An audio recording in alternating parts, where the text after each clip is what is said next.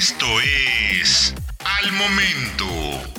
La mejor información en el formato de audio para que no te pierdas un solo detalle de lo que está sucediendo justo ahora en el mundo de los autos.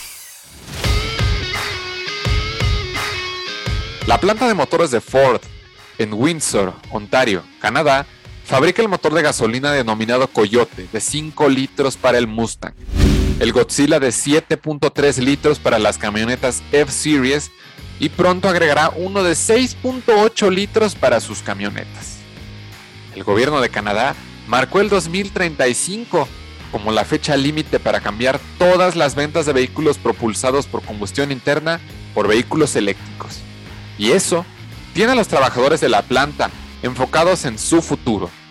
Según el presidente de Unifor local, John de Añolo, el futuro parece bueno para los próximos 18 años aproximadamente.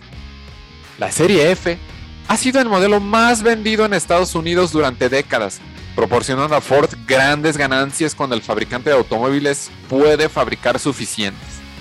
Esas ganancias ahora son inversiones necesarias para cambiar a la fabricación de automóviles eléctricos.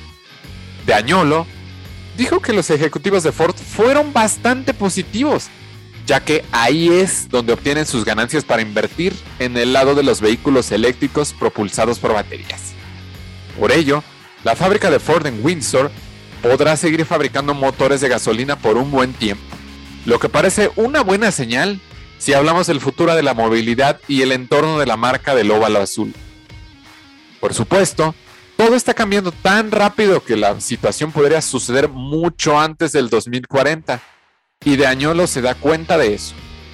Parte de la discusión con Ford se centró en mantener a Windsor en el marco de la transición a nuevos productos, una vez que sus productos de combustión sean mucho más viables. El jefe del sindicato no quiere que la posición de la planta como fabricante de motores heredados arruine sus posibilidades de unirse a la nueva generación de la movilidad propulsada por baterías.